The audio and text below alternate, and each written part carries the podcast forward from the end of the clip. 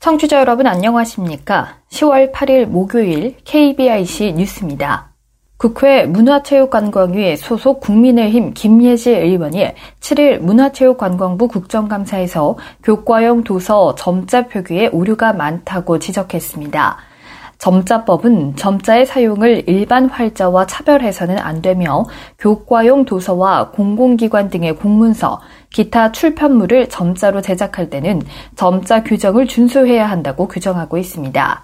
그러나 교과용 도서 등의 점자 표기 오타율이 높아 점자 규정 준수 여부에 대한 실태 조사가 필요한 상황입니다.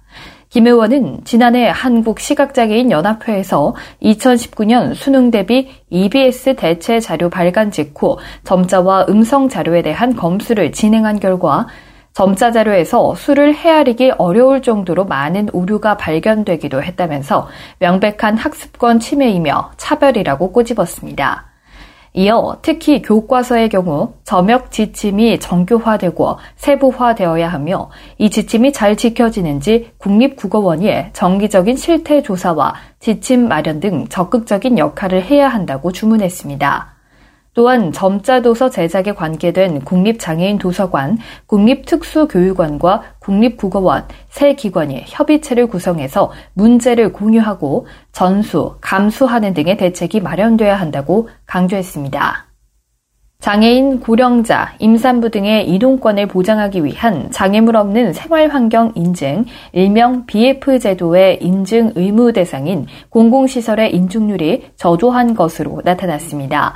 국회 보건복지위 소속 더불어민주당 남인순 의원이 복지부 국정감사 자료를 분석한 결과 최근 5년간 BF 인증을 의무적으로 받아야 하는 신축 시설 1,839군데 중 실제 본 인증을 취득한 시설은 634군데에 그쳐 34.47%에 불과했습니다.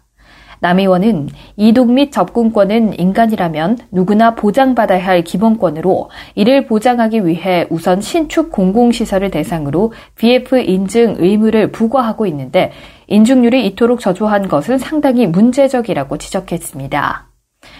이어 특히 내년도 12월 BF 인증 의무 시설 확대 시행을 앞두고 있는 가운데 공공기관의 시설도 의무 인증 대상에 포함되고 지자체 사업평가 지표에 공공시설 BF 인증 여부를 반영시키는 등 의무 이행을 촉진할 수단이 필요하다고 주장했습니다. 또 최근 5년간 설계 단계에서 신청하는 예비 인증을 취득한 시설 3,805군데 중 민간 시설은 221군데로 5.8%에 그쳤습니다. 공사 완료 후 신청하는 본 인증을 취득한 시설 중 민간 시설은 94군데로 4.5%에 그쳤습니다.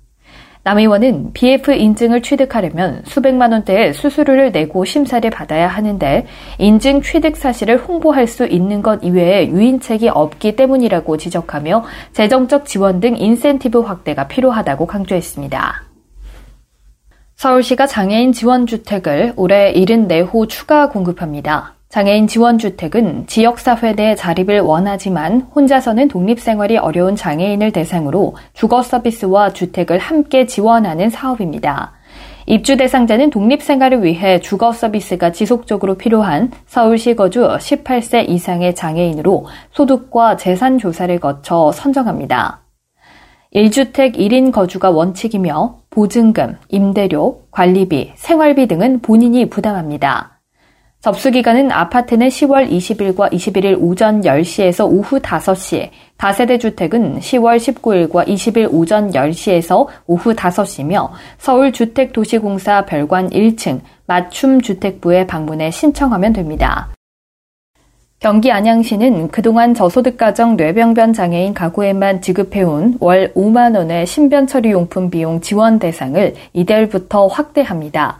이에 따라 앞으로 안양관 내 거주 25개월 이상 만 64세 이하 뇌병변 장애인과 지적 자폐성 장애인도 지원금을 받을 수 있습니다. 지난 8월과 9월 비용에 한해서도 소급 지원하며 금액은 용품 구매비의 50%, 월 최대 5만 원입니다. 해당 가정은 관할 행정복지센터에 일상생활 동작 검사서가 첨부된 의사 진단서와 신변 처리 용품 구매 영수증을 제출하면 됩니다. 민주노총 공공운수노조 의료연대본부 전국 활동지원사 지부가 7일부터 국회 앞에서 코로나19 장기화에 따른 생계 보장과 안전을 위한 정부 대책 마련을 촉구하며 무기한 1인 시위를 시작했습니다.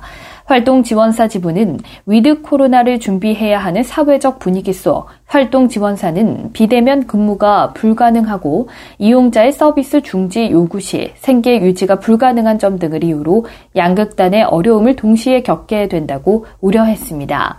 이어 활동 지원사는 이용자가 감염 우려로 인해 서비스 중지를 요구하거나 자가격리에 들어갈 경우 임금이 한 푼도 발생하지 않아 수시로 생계 위협에 처한다면서 공공 서비스 확대와 유급 휴업을 보장하는 것이 해결책이라고 주장했습니다.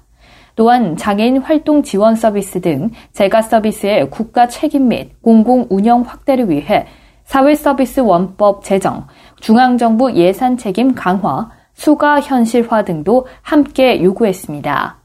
아울러 코로나19로 일이 끊긴 활동 지원사의 생계 대책을 위해 노동부는 사업주 수익을 기준으로 하는 고용 유지 지원금의 문제점 보완 후 노동자 직접 지원, 복지부는 코로나로 인해 일이 끊긴 활동 지원사 유급 휴직 지원 예산 편성 등을 촉구했습니다. 베리어프리 문화예술단체이자 예비 사회적 기업인 주식회사 꿈꾸는 베프가 남성 시각장애인 타로 심리상담사를 양성했습니다.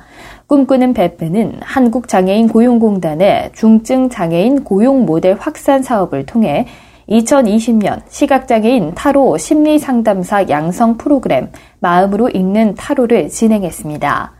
지난 5월부터 9월까지 진행된 시각장애인 타로 심리 상담사 양성 과정에 참여한 두 명의 남자 수강생은 교육을 최종 수료하며 최초의 남자 시각장애인 타로 심리 상담사가 됐습니다.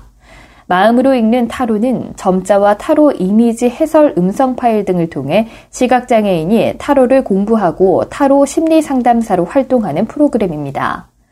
양성된 심리 상담사는 시각적인 요소를 배제한 채 마음으로 타로를 해석하고 비장애인 내담자와 소통하며 장애인과 비장애인의 벽을 허물게 됩니다.